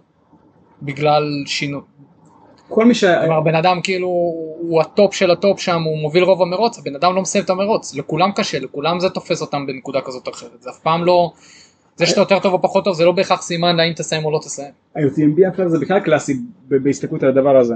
כי וולמסלי אה, היו פעמים שהוא כל כך הרבה פעמים עשה את ה-UTMB והיו פעמים שבהם הוא פשוט נלחם בשיניים רק בשביל לסיים כן, והוא נפל מהטופ וכאלה. זאק מילר שהגיע אחריו התפנה בקילומטר ה-130, הוא פשוט לא יכל להמשיך במהדורה הקודמת. כן, אז זה היה סגירת מעגל, הוא הגיע אחר לגמרי, הוא הגיע עם מסקנות. כאילו בן אדם שלא הצליח לסיים ב-130, מרוץ אחרי זה מסיים אותו מקום שני. כן, כן, אבל הוא היה בטופ, הוא היה בפעם קודמת. ותום אבנס אה, פונה לבית חולים, והוא היה favorite, הוא, הוא, הוא, הוא, היה, הוא, הוא, כאילו, הוא היה אמור לסיים איפשהו על הפודיום בדוק. הוא, הוא פונה. ואגב, אין לי שום ספק שהוא יחזור חזק יותר וממוקד יותר, כן, כיאה לקצין היחידות המובחרות שהוא וה, וה, וה, וה, וה, והגישה הפדנטית שלו, אין לי שום ספק שההשפעה על, ה, על הכישלון הזה שהוא חווה, ההשפעה תהיה מיטבית לגמרי, זה, זה יהפוך אותו לאיש אולטרה אפילו עוד יותר טוב. אז אני, אני, אז אני בכל זאת לא אוותר לך. אתה עומד שם על הקו, מה אתה מרגיש? עומדים שם על הקו, זה השעה היא אה, כמעט חמש בבוקר, הזינוק הוא בחמש בבוקר, עדיין חושך, כולנו, כולנו עם פנסים על הראש, אה, כרוז מדבר בעיקר בצרפתית, יש אנשים דוברי אנגלית, אנשים שאני מכיר אותם אגב, ממרוצים קודמים, אה, אחי לידי, ואני, ו, ו, קיימת ההרגשה הזאתי, זה אף פעם אגב, זה האולטרה השלושים שלי, אבל זה לא מתקהה אף פעם. זה מין הרגשה כזאתי אה, של אה, אני הצלחתי בזה שהגעתי לכאן. זה כמו, אה, איך הרגשתי את זה? רגע לפני ש... אה, רגע לפני שקיבלתי את הכומתה. או רגע לפני שהוציאו אותי, אה, לפני שההורים שלי ליוו אותי לחופה. כן, אני הגעתי לכאן, כאילו, עשיתי דרך. זו הרגשה שכאילו, הבטן שלך מתהפכת במובן הטוב של המילה שכאילו, הצלחתי. הצלחתי בזה שאני עומד פה על קו הזינוק. אה, וחלק מההצלחה זה שאני מסתכל על אחי, הוא פה בשבילי. הזמן הזה, אני יכול להיות אצליח במרוץ עכשיו, יכול להיות שאני אכשל במרוץ עכשיו, כן, אבל הזמן שלי עם אחי, כן, אה, זה המשאב היקר, היקר ביותר, זמן משפחה, כן, בלי אף אחד, בלי שום מסכות דעת, אה, הוא אבא, אני אבא, כרגע זה רק שנינו, זה הופך להיות נדיר הדבר הזה, ואנחנו פה ביחד, עובדים כמו צוות. אה, וזה מדהים שהצלחתי בזה, הצלחתי להביא אותו לכאן, כן, הוא רוצה להיות פה, אני רוצה להיות פה, זה הזמן שלנו ביחד. זה, אה, זה ליווה אותי, ועכשיו עם האנרגיה הזאתי אני אזנק. העונה הזאת היא, זה מדהים כי, כי זה לראות את הדרך, הזכות לעמוד שם על הקו זינוק זה גם היכולת שלך באמת לראות את הערך בהכנות, את הערך בדרך שעשית לקראת הדבר הזה, בעצם הזכות לעמוד שם על קו הזינוק. אני חושב שהרבה, אה, אני מאחל להרבה בני נוער שנגיד עכשיו שומעים ומתכוננים ליחידות ולצבא והכל, להרגיש את אותה הרגשה כשהם עומדים, כשהם יורדים מהאוטובוס ביום הראשון של הגיבוש. של ה... עכשיו אני פורע את הצ'ק, בלי קשר למה יקרה בסוף הגיבוש שלו, יתקבל או לא יתקבל או עם שערות. זה קצת אה, אולי גם התחושה שיש לספורטאי שהוא אומר אה, עכשיו אני פורע את הצ'ק, כאילו עכשיו זה הפרפורמנס טיים, כאילו כל כולי עכשיו מקוייל לשואו שאני יוצא אליו עכשיו. בדיוק. הדבר הזה בפני עצמו יש התרגשות מאוד גדולה. וזה גם כן הסיבה שאני יכול לפרוש, זאת אומרת אני יכול לחוות כישלון, אבל אני לא יכול להפסיד. בדיוק כמו החבר'ה בגיבוש, כן? הם יכולים להתקבל, או הם יכולים לא להתקבל ואז למצוא את הדרך שלהם למקומות אחרים, כן? אבל החוויה הזאת בכל מקרה הולכת להביא אותם למקום אחר, כן? הם לא הולכים להפסיד. הזמן הזה לא הולך לאיבוד, כן? אה, גם הכישלון שהם יחוו, אם הם יחוו אותו, זה יכוון אותם לדרך אחרת שבסופו של דבר, כשהם יסתכלו אחורה, זה, זה, זה יהיה המקום האידיאלי בשבילם. כן, אה, פה הם ימצאו את מה שהם, את מה שהם מחפשים בצבא. בסופו של דבר, מה, שמח, מה שהערך העליון ביותר שמחפשים בצבא זה את, את מה שהקשרים האנושיים מביאים איתם. וזה גם מה שהרגשת בסוף המרוץ. לגמרי. המרוץ הזה הייתה, אה, הייתה שם אה, הצלחה שהיא שלי, אני חציתי את קו הסיום, עבודת צוות. זה לא, אני לא יודע איך יכלתי לסיים אם בהתחלה, אם אחי לא היה נותן את הנשמה שלו בשביל זה, בתחנות שבהם הוא יכל להגיע אליי, ואחרי זה גם כן המתאמן שלי ש... שפרש מהמרוץ שלו, הוא הזנק למקצה שהוא קצר יותר, פרש ממנו עם הקאות ו... ו... ובחילות, בעיה, ש... בעיה שעדיין לא פתירה אצלו, ואז ישן כמה שעות, קם, עשה סוויץ' והלך לעבוד בשבילי. זה לא מובן, זה פשוט, זה מדהים בעיניי הדבר הזה. זה, זה, אתה יודע, אני, אתה, אתה אומר לי את זה ואני, יש את הסרטון של אה, כשאתה מגיע בסוף המרוץ עם הדגל ישראל, ואתה, אין את כל הצהלולים והרעש והטרפת, זה כאילו רגע מאוד אינטימי. נכון? זה רגע מאוד כן. אה, שלך עם עצמך ועם האנשים שהכי קרובים אליך. נראה לי רגע מיוחד. כן, זה, זה, זה בעצם, זה הסיום, כי ה... יש מרוצים, יצא לי לשבת פעם אחת עם, ה... עם הג'ודוקה, עם אורי ששון, והוא אמר לי, איך אתם מסוגלים כל כך הרבה זמן, אנשי אולטרה וזה, ואמרתי לו, ענף האולטרה זה ענף יחיד במינו שבו אתה יכול להבין שעות לפני קו הסיום שהצלחת. באחד המרוצים שלי, שזה הגרן קנריה ב-2018, אבל גם השנה, עשיתי השנה גם כן את המרוץ הזה עוד פעם, זה 130 קילומטר דרך האי גרן קנריה. ברגע שאתה מתחיל את הירידה בקילומטר ה-91-2, אתה יודע שזה בלתי נמנע. אתה תגיע לקו הסיום, וככל שתלחץ יותר, תגיע מוצלח יותר.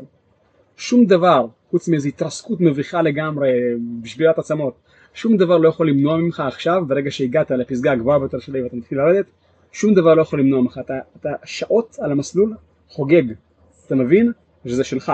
תלחץ יותר, הזמן שלך יהיה טוב יותר, כן? כמה שאתה יכול, אבל זה בכל מקרה יהיה שלך, כן? אה, חציתי את קו, את קו הסיום אז בפחות מ-20 שעות, זה היה מעבר לחלומותיי הפרועים, כן? לסיים 130 קילומטר דרגה לקנריה בפחות מ-20 שעות. חציתי את זה עכשיו ב-24 שעות, שאגב, רוב השעות האלה זה שעות שהתעכבתי במהלך המרוץ, כי פגשתי חבר והייתי איתו ביחד 30 קילומטר בקושי שלו, ואת השעות האלה אני אזכור הרבה יותר מקו הסיום. ועכשיו, במרוץ הזה, זה שונה לגמרי, כי המרוץ הזה זה בדיוק ה, אה, אה, מה שלא יכלתי להסביר לאורי ששון אז, אם הייתי יושבת היום הייתי מדבר איתו שונה. רק בחמש קילומטרים האחרונים המוח שלך מאפשר לך בכזה מרוץ להבין שהנה זה שלך. עד אז הכל כל כך אלים ומשופע ו, אה, והאלמנטים, כן, אתה עובר דרך ערפל, אתה עובר דרך מסלעות, אתה עובר דרך, כן, אתה חוצה נחלים אה, ועוד טיפוס ועוד טיפוס, בנוסף לזה בשלב מסוים היבלות וה, והשפשפות ברגליים שלי, אני לא יכולתי לדרוך על הרגליים וגם כן הנשימה שלי מהגבהים, היתרון האירובי שלי נלקח זה, אתה מרגיש שכל כך הרבה פועל נגדך, אתה לא מאמין בכלל שאתה מתקרב, שאתה כאילו, זהו, אתה בדרך מהתחנה האחרונה לסיום, אתה לא מעכל את זה בכלל, ואז פתאום בחמש קילומטרים האחרונים אה, מישהו שם עומד באמצע שום מקום, סורק אותך, ואז הוא אומר לך, the finish line is yours, וברגע שהוא אומר לך את זה, אז אתה מבין, כאילו זה, זה מעיר אותך, זה גם כן היה באמצע הלילה, אני פתאום כזה, נכון, אני יורד לעיירה וזה שלי, זהו, חמש קילומטר. אה, ואז אה, פתאום הכל עוזב אותך, הכאבים עוזבים אותך והחששות עוזבים אותך, הכל. והתחלתי לרוץ על הרגליים הפגועות שלי והמפוצצות שלי, התחלתי פשוט לרוץ למטה ועקפתי את הבן אדם שלפניי, שזה בן אדם שהוא היה בן 65 לדעתי ובקושי ידע לדבר אנגלית, אבל רצתי אחריו וקיבלתי השראה מהבן אדם הזה שהוא כאילו בגיל של אבא שלי כמעט, והוא עשה את זה בלי מקלות, את כל המרוץ הזה, והנה, כאילו, גם הוא בדרך. ולחצתי לו את היד והודיתי לו על זה שהוא היה השראה, והוא בקושי הבין אותי. והמשכתי לרוץ קדימה, ואז אני רואה את אח שלי, כן, שהוא עלה, עלה איזה קילומטר וחצי, כי, כי שתיים בלילה זה משעמם אותו קצת, אז הוא פגש אותי קילומטר וחצי לפני הסוף, עם, אה, ועם, והדגל איתו. ואז בדרך כלל הקילומטרים האחרונים של מרוץ אתה עושה, אה, אתה מנסה להיזכר בכל הזיכרונות וכל התמונות שצברת כי זה היו, עברו 40... אז הכל, הכל מציף אותך. כן, עברו 45 שעות וזה, זה היה עוד מעבר. בגלל שאתם צריכים להבין שזה לא פעם ראשונה שאחי מלווה אותי ופתאום אני רואה את אחי ואז אני אומר לעצמי אה, אני נזכר איך ב-2015 בצוק פיצו חיכה לי בקילומטר האחרון. ואני נזכר באיך הבאתי אותו לווילס וחיכיתי לו ארבע וחצי שעות ונרדמתי על קו הסיום, כן, כי הגעתי לפניו, ואז, ו, וכשהוא, ו, ו, וכשהוא הגיע, כשאמרו בכרוז שהוא בדרך, בקילומטרים האחרונים, אז קמתי עם כל ה... אחרי 42 שעות, ורצתי קילומטר לקראתו, ואספתי אותו ורצתי איתו ביחד. פתאום כל הזיכרונות המשותפים שלנו ביחד מהדבר הזה, החופף שלנו, שזה המרוצים, אנחנו הרי אנשים שונים, אבל זה האהבה שלנו המשותפת, פתאום הכל, כן, אה, הכל התחבר למקום הנכון. ואני דמיינתי איך אני עובר את קו הסיום ודמעות פורצות ממני ועברתי את קו הסיום וזה היה כל כך, הכל היה כל כך, כל כך אה, צפוף, כל הזיכרונות, שפשוט התיישבתי על מה שעתיד להיות הפודיום. אה, התיישבתי, בחרתי את, את הגביע הזה שכולם מקבלים, שזה מין סלע כזה, והסתכלתי על, על אחי ועל גבי, אמרתי להם, אמרתי להם איך אנחנו מסבירים את זה לאנשים בבית, איך אנחנו מסבירים מה שהיה פה, כן, איך אני יכול להתחיל לדבר על זה בכלל, כי כל הזמן שאלתי את עצמי, אוקיי, מה הסיפור שאני מעוניין לספר, קרה פה הרבה, ב-45 שעות האלה, מה הסיפור שאני רוצה לספר, הסיפור? והסיפור הוא בעצם של אה, מי אתה כשמה שאתה רואה כחזק אצלך נלקח ממך? מה, ממה האופי שלך עשוי כשהחוזקות שהאמנת בהם הם לא איתך? וקיבלתי תשובה ברורה מאוד במרוץ הזה. ובמיוחד ב-26 קילומטרים האחרונים, אתה מגלה בדיוק איזה סוג של בן אדם אתה, על מה אתה חושב, איפה, אה, האם אתה מסוגל עדיין ליהנות. אה, אני צריך שמי שצופה בזה יבין שלא באתי בשביל לסבול. כאב לי מאוד. כאב לי מאוד בזמן המרוץ וכאב לי מאוד גם כן אחריו. אבל אני לרגע לא סבלתי. זאת אומרת, עצרתי לפעמים על איזה אבן שם בשביל שאני אוכל לאכול ולעכל משהו והסתכלתי על ההרים האלה, לפעמים אגב היה כזה שקט שם שהיה לי רעשים באוזניים מרופי השקט, יושב בגובה של 230 מטר, שקט, מחריף אוזניים ואני מאוד רציתי להיות שם, השאלה כאילו אתה, אתה רוצה להיות פה שאתה רוצה שזה ייגמר, כל כך רוצה להיות, גם כן זה גם כן בקילומטר ה-91 בפסגה האחרונה שהגעתי לשם בשקיעה, כן, זו הייתה השקיעה השנייה. והיה שם מישהו שמילא לי את המימייה שלי, את הפלאסק שלי, והציע לי תה שם בגובה 2650 ו... ואמרתי לו, והוא שאל אותי איך, איך, אז איך, how, how is it going for you so far, כן? ואז אמרתי לו, אה, זה הפיק האחרון, אה, וזה מדהים שאני פה. ואז הוא אומר לי, הוא מחייך אליי, והוא איש הרי מבוגר כזה, הוא אומר לי, ומה אם הייתי אומר לך שזה לא הפיק האחרון, שיש לך עוד שלוש ארבע אחרי זה? כן, היית יורד למטה לבקתה ומתפנה, או שהיית אומר יאללה תביא, תביא את זה. אז, אה, אה, אז אני סיימתי את התה, חייכתי אליו ואמרתי לו where do I sign for this? זה היה ברור לי שכאילו, שאתה מגיע למצב שאתה כל כך נהנה ממה שהשביל מביא איתו, כי אתה רץ בהרים, אתה מגלה, אתה מגלה חבל ארץ שהוא מדהים לגמרי, ואתה גם רץ פנימה אל תוך עצמך בו זמנית, ואתה מגלה כל מיני חלקים שלא ידעת על הקיום שלהם, בו זמנית כשאתה נמצא שם. וזו תחושה שזאת בעצם הדרך היחידה לתאר אותה. אבל צריך לחוות את הדבר הזה. צריך לחוות את ה... זה מדהים, אני... אני רוצה מתוך הדברים המדהימים ששיתפת פה, לתת איזשהו מסר שככה חשוב לי לתת אותו לבני נוער ששומעים ולחבר'ה שהם בצבא. זאת, זה עניין של גישה ואיך אתה מסתכל על האתגר שעומד בפניך. הסיפור שתיארת פה עכשיו הוא סיפור שהוא מאוד... אה, אתה פוגש אותו בצורה מאוד מסוימת באולטרה, ויש בו אלמנטים שמיוחדים לאולטרה, אבל הם לא רק באולטרה. זאת אומרת, כל מה ש... אני אומר את זה שנייה ממקום של צניעות, כאחד שרחוק שנות אור מהרמות האלה, אבל כן יצא לי טיפה להתנסות ולעשות את ה Peak to Peak, שבעצם ה Peak to Peak שעשיתי בצפון, ה-55 קילומטר זה היה עם הטיפוס של החרמון והכל, mm. חודשיים לפני ה Peak to Peak עשיתי את החצי מרתון הראשון שלי בחיים. זאת אומרת, היה לי תקופת זמן כזה mm. להתאמן. אמרתי יאללה חצי מרתון טוב יש לי עוד קצת זמן אני אעשה עכשיו את האולטרה כי לא, לי, לא יודע מתי היה לי זמן אחרי זה בתפקידי מ"פ והכל. את אותה גישת הסתכלות את אותם לקחים אפשר גם לקבל כשאתה יוצא למסע בצבא. כשאתה יוצא למסע חולות של לילה שלם עם אלונקה עם החברים איתך תחת האלונקה אתה יכול להתחבר למקומות uh, מאוד דומים של, uh, של uh, להבין שעכשיו זאת הזדמנות בשבילך לצלול לתוך עצמך. לראות למה אתה מסוגל תחת האלונקה בקילומטר ה-10-12. בטח ובטח כל מה שקשור לעבודת צוות והיכולת שלך לעבוד עם אנשים שסביבך וכמה אתה אה, מצליח להיות שם בשביל אנשים אחרים ולתת את החיוך לאותו חבר שקשה לו בדיוק כמוך. זה, זה היכולת שלך לראות את, ה, את מה שאתה יכול לקבל כבן אדם בתוך הרגעים האלה ש, שבאמת קשה לך. לאהוב את מה שאתה מקבל בתוך רגעים של אתגר ושל קושי ושל, ושל התמודדות. האיכות של להיות בתוך הקושי והכאב זה איכות נרכשת. זה לא, כן, אה, יש אנשים שמוכשרים לכך יותר. אבל לא זה משהו שאתה משיג עם הזמן. אבל, אבל, אבל, זה משהו שאתה בונה עם הזמן. בדיוק. ולפעמים אה, אה, אומרים, במיוחד אנחנו הרי שנינו סובייטים, זה כאילו, של,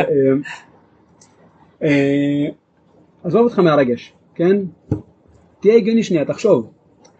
אז אני רוצה להזמין לתפיסה שהיא דווקא הפוכה מזה.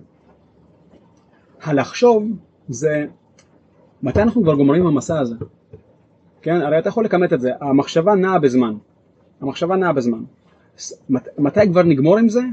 זה מחשבה. מה קורה כאן עכשיו, ואיך זה מרגיש לי, זה לגמרי ברגע הזה. רגע, אבל אם זה מרגיש לי ככה, אז ההוא שלידי... גם כן? מרגיש ככה. אז ההוא שלידי קשה לו גם כן, הוא פשוט סופג את זה, הוא מראה את זה פחות. כן? אבל אני רואה שעוד רגע הולך להיגמר, אז אם קשה לי, אולי כדי שאני אעזור לו, אם אני אעזור לו יהיה לי קל יותר. כן? וכל המשפך שלך נהיה אחרת, כי אתה לא חושב על, אולי נגמור עם זה כבר, אתה חושב על, רגע, מה קורה, מה קורה עכשיו, איך אני שייך למה שקורה כאן ועכשיו.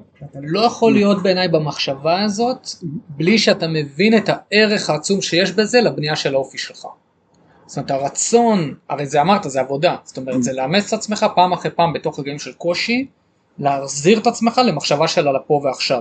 זה לא משהו שמחר בבוקר אתה קם ואומר זהו שיניתי את המנטליות שלי אני מפסיק לחשוב על מתי זה נגמר זה לא קורה בן רגע זהו, זה, זה, זה תהליך זה תהליך שאתה לאט לאט מלמד את עצמך לחיות את הרגע ולהיות בהווה. אני חושב שאחד הדברים שעוזרים לזה זה כשאתה לומד להבין את הערך העצום שיש בקושי בהווה שאתה חווה עכשיו לבנייה של האופי שלך. אם אתה חושב רק על הסיום אתה מפספס תהליך בנייה עצמית שהוא עצום. אם אתה לומד לחשוב על הרגע אתה מרוויח הרבה מאוד אה, לקחים ובנייה לאופי שלך שלא היית מרוויח אם היית חושב רק על לסיים. זה הרבה פעמים רואים את ההבדל בין אה, אנשים בטוחים שכל מי שעבר עכשיו מסלול או שירות באיזושהי יחידה מובחרת הם אותו דבר. לא. כל מי שעבר שירות כזה או אחר קרבי בנה בעצמו משהו, אין לי ספק. השאלה זה עד כמה המשהו הזה הוא פה, הוא גבוה או יותר נמוך. Mm. זה כבר שאלה אחרת לגמרי. שני אנשים יכולים לעבור את אותו מסלול בשייטת.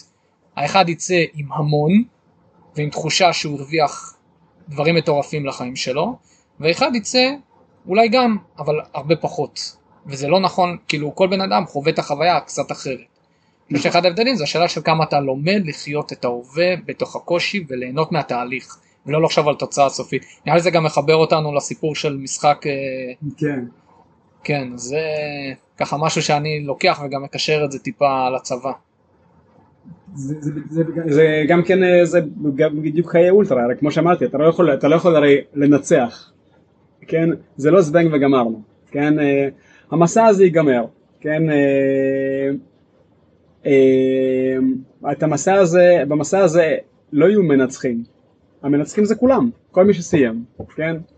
ויהיה מסע אחר. וברגע שכל המסעות וכל ההכשרה תיגמר, אז יהיו אתגרים אחרים בשירות, אה, ו- וזה, תמיד, וזה תמיד נמשך, תמיד יש איזשהו, אה, איזשהו מצב, אה, תמיד יש איזושהי דרך, וזה בעצם המשחק האינסופי, זאת אומרת משחק, משחק אינסופי זה, זה משחק שהצדדים מקיימים אותו בגלל שיש לשניהם תועלת מעצם המשחק הזה, כן?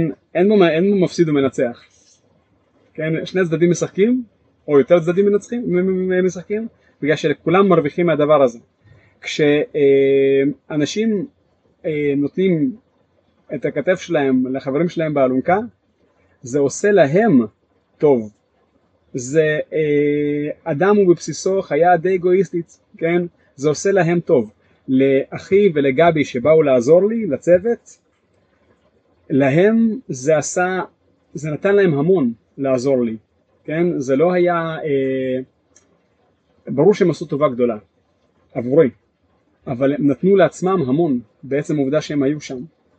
הם כל כך רצו להיות שם. זה היה מדהים אה, לשמוע את הסיפורים שלהם מהזווית שלהם אחר כך.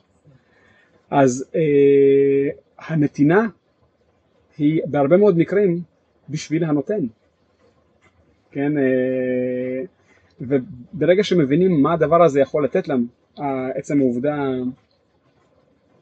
כן, אה, אני מניח, שוב, אני בנקודה, בנקודה הזאת טיפה פספסתי בצבא אני מודה, במיוחד בגלל שקצינים בכירים יותר גרמו לי לאנטי לקצונה, hmm. אבל החשיבה הזאת של אני רוצה להיות קצין, אני רוצה לתת יותר מעצמי, ליותר אנשים, כן, אה, אני יודע שאני אשלם על זה בעוד ימי מילואים, בעוד מחויבות, בעוד כאילו, אני, אני, אני ער כשכולם ישנים, כן, אבל אני רוצה, אבל אני רוצה את זה, אני רוצה את האחריות הזאת. זה משהו שהוא, זה, זה, כשהנתינה בוערת בך בצורה כזאת, זה משהו שהוא מדהים בעיניי, כן, אה, וזה מראה על ערכים שאנשים קיבלו ורכשו. כן, אה, זה, והדברים האלה נותנים להם, זאת אומרת, העם הזה של קצינים, של קצינים שהם ערכיים, הוא מרוויח המון מעצם העובדה, מעצם אתה בא לתת, אבל אתה בעצם אה, באמת מקבל המון יותר ממה שאתה נותן. נכון. נראה לי שאין אין מישהו שהוא באמת נמצא במקום בחיים של נתינה אמיתית שלא שמעתי אותו אומר את המשפט הזה. של אני בא ואני נותן ואני מתנדב ואני עושה, אבל בתכלס אני מרוויח אה, הרבה יותר ממה שאני נותן. בקהילה בארץ אגב, אה, עוד חודש וקצת יהיה את מרוץ סובב העמק, שהוא מרוץ, עדיין מרוץ השטח והאולטרה הידוע ביותר בישראל. והמרוץ הזה יכול להתקיים רק כי את אה, התחנות, רוב האנשים שמחזיקים את רוב התחנות ואת רוב המתחמים במרוץ הם מתנדבים, כן, אה, והם גם כן רובם בעלי קבוצות כמוני שמגייסים את האנשים שלהם. אני בסובב הזה הולך לרוץ, זה הפעם החמישית שלי בסובב לאורך השנים, מאז 2013 שאני מתחרה שם, והקבוצה שלי הולכת להחזיק תחנה. ו... וזה זה, זה די מרגש, זה מרגש לראות אותם יותר מזה, זה מרגש גם כן לעבור במאהלים של קבוצות, בתחנות של קבוצות, שהמקוטלגות ברשתות כמו מתחרים שלי. ולקבל מהאנשים האלה חיוך וברכות ועידוד. אין באמת תחרות. האנשים האלה רוצים את מה שאני רוצה, הם רוצים לצמוח ולגדול כקבוצה, כן? אה, ובסופו של דבר אה, אנשים שונים יתחברו למאמנים שונים, כן? וכל אחד ייקח את מה שמגיע לו. כן, אני לא באמת מאמין שאפשר אה, אה, להחזיק במתאמנים כי הם אינם רכוש של אף אחד, כן, מתי שהתהליך נכון להם הם יתחברו למאמן X ומתי שהתהליך שלהם הוא נכון למשהו אחר הם יתחברו למאמן אחר, כן, ובכלל להגיד אני במקום הזה שאני, רוצה, שאני צריך מאמן שיאמן אותי זו גדולה כי יש כל כך הרבה, אנחנו בישראל, כל כך הרבה ישראלים שיודעים הכל על הכל והם לא צריכים אף אחד שיכוון אותם וזהו, כן. אה, כולם, אה, כולם יודעים איך להכין את הקפה הכי טעים בעולם. כן, מצד שני אני לא יכול להיות יותר מדי ביקורתי כלפי זה, כי יש אנשים שאני מאוד מעריך שאמרו, אני רוצה אה, את הטעויות שלי גם כן. ללמוד אני. אני. כן, זה הלימוד שלי, אני אוטודידקט, זה מה שאני רוצה לעשות, וגם זה בסדר. אני פעם הייתי מאוד נגד זה, כי כאילו אני, אני, אני ראיתי את הנפילות שלהם כאיש מקצוע, אבל הם צומחים גם מזה. אז זה בדיוק כמו שאתה רואה שהילד שלך הולך ליפול, אתה עדיין תאפשר לו את זה, כן? שזה אה, חלק מהלימוד. זה חלק מהלימוד, אז בסדר. אה, אני אשמח ככה לקראת סיום באמת אה, איזה מסר או טיפ ככה שחשוב לך להעביר בהזדמנות הזאת. אני גם מבקש בעיקר תכווין אולי אפילו לחבר'ה הצעירים, אתה יודע, לחבר'ה ששומעים עכשיו שהם בכיתות י"א, י"ב, בזמן צבא,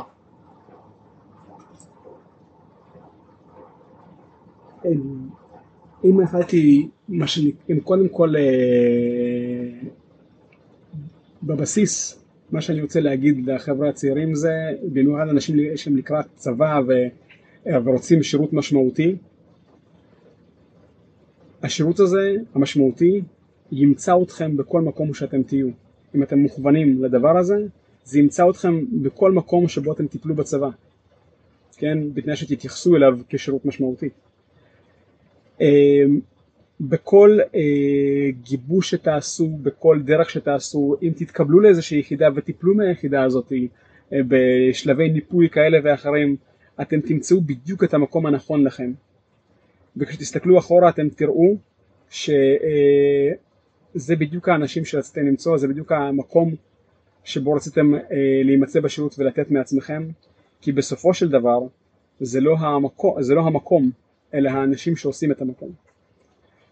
הקשר האנושי זה הערך העליון ביותר, במיוחד בצבא שלנו, וזה הכלי החשוב ביותר שאיתו אתם הולכים לאזרחות.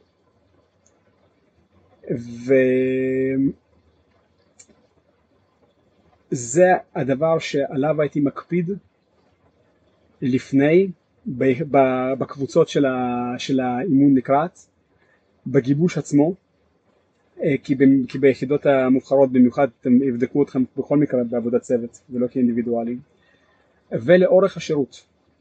ההשקעה בקשרים תניב יותר מרוב ההשקעות שתעשו בהמשך בחיים שלכם. אמ, זה, הזמן הזה הוא לעולם לא יהיה זמן מבוזבז. והדבר השני זה, בכל מקום שלא תמצאו את עצמכם בצבא, בין אם המקום הזה מאפשר לכם להימצא בשטח, או בין אם אתם נמצאים במבנים. כשאתם יוצאים הביתה, לכו לנקות הראש בשטח קצת. צאו לשטח יפה שם. החיבור שקורה ביניכם לבין הסביבה מייצר הבנה אחרת אה, לגבי מי אתם ולאן אתם הולכים. ואתם, אם אתם בצבא לא שם כבר בשטח, אז כשאתם תחזרו מהחמשוש הזה אחרי שהייתם בשטח, אתם תדעו טוב, טוב יותר את המקום אה, שלכם ו, ומה אתם עושים במקום הזה, במקום שבו אתם משרתים. אז אה, זו, זו, זו תהיה ההמלצה שלי. מדהים.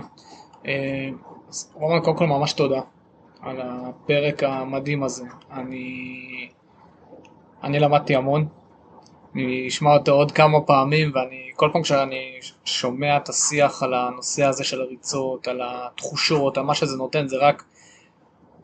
לי זה גרם עכשיו לרצות שנייה, במקום לנסוע מפה ללימודים, לנסוע לעשות איזה, איזה ריצה טובה, אה, כי באמת יש בזה משהו מדהים, אני למדתי המון, ואני מזמין אתכם לקחת מתוך השיח באמת, אה, לזקק לעצמכם מה, מה הלקחים שאתם יכולים לקחת את זה איתכם לחיים, גם אם אתם לא רצי שטח ורצי אולטרה. אני חושב שיש פה פנינים שנאמרו לאורך כל השיחה הזאת, שהם uh, יכולים לשרת uh, כל אחד בכל מקום בחיים, בין אם זה בזוגיות, בין אם זה בצבא, בין אם זה באימונים, בין אם זה בעסקים, בכל דבר דבר שאתם עושים בחיים, וזה פשוט מדהים, אני גם מזמין אתכם לעקוב אחרי Summit, uh, נכון? כן. Summit בפייסבוק, ו... ויש עוד משהו, אתם כן. לראות את הפעילות ואת הקבוצה ולראות מה קורה, בכלל להכיר את הסצנה הזאת בארץ, מזמין אתכם אה, מאוד. אני רוצה גם כן שתבינו שאתם ואנשים שאתם רואים מסביבכם, גם כן אם הם לא מגדילים את עצמם ככאלה, אתם כן אנשי אולטרה. אתם הולכים להיות שלוש שנים לפחות בשירות הצבאי שלכם, זה תהליך ארוך שקשה לתאר אותו, קשה לדמיין אותו שלוש שנים קדימה, זה אולטרה. אתם בשלב כזה הולכים, אה, הולכים לעשות תואר תואר שני או כל אה, הכשרה מקצועית שתיקח לכם שנים להגיע לאנשהו זה אולטרה. אתם הולכים להפוך להורים זה עד שאתם עוצמים את העיניים. אתם אנשי אולטרה. זה בכלל אולטרה לכל החיים, זה מרוץ שהוא... כל תהליך שהחלטת לקחת אותו מההתחלה עד הסוף, דרך הנקודות הקשות, הוא תהליך שהוא אולטרה. אנחנו לא אנשי ספרינטים, אנחנו אנשי אולטרה. נכון. וואי, זה לגזור ולהדביק. נכון. חברים, זה כל כך... כך כועס על הצבא, על איך שהוא עושה את הגיבושים שלו, כי הוא מחנך אותנו לפני הצבא, בעיקר החבר'ה שמתאמנים ועושים את כל הגיבושים, להיות אנשי ספרינטים. הם באים פעמיים בשבוע וספרינטים, ספרינטים, ספרינטים, ספרינטים, כי זה הדרך של הצבא לשבור אותך בגיבוש. והחכמים בינינו, החכמים בין החבר'ה ששומעים ומתכוננים ומתאמנים, מבינים שהסיפור בכלל לא גיבוש. הסיפור הוא ארוך זמן, הסיפור הוא הדרך. הסיפור הוא להחזיק לאורך זמן, הסיפור הוא אולטרה. אנחנו אנשי אולטרה אה, ולא אנשי ספרינטים. תהיו אנשי אולטרה ולא אנשי ספרינטים. לגמרי. אין בעיה להתאמן ספרינטים, כי אין אמרת את זה לא נכון, אבל במנטליות, ארוך טווח. להסתכל על כל החיים, להסתכל על התהליך, ליהנות מהדרך, ליהנות מהחוויות תוך כדי, ואני לגמרי לוקח את מה שאמרת על אה, לייצר קשרים חזקים ולהתחבר לאנשים שסביבנו, זאת המתנה הכי גדולה בעולם. אה, רומן, תודה רבה.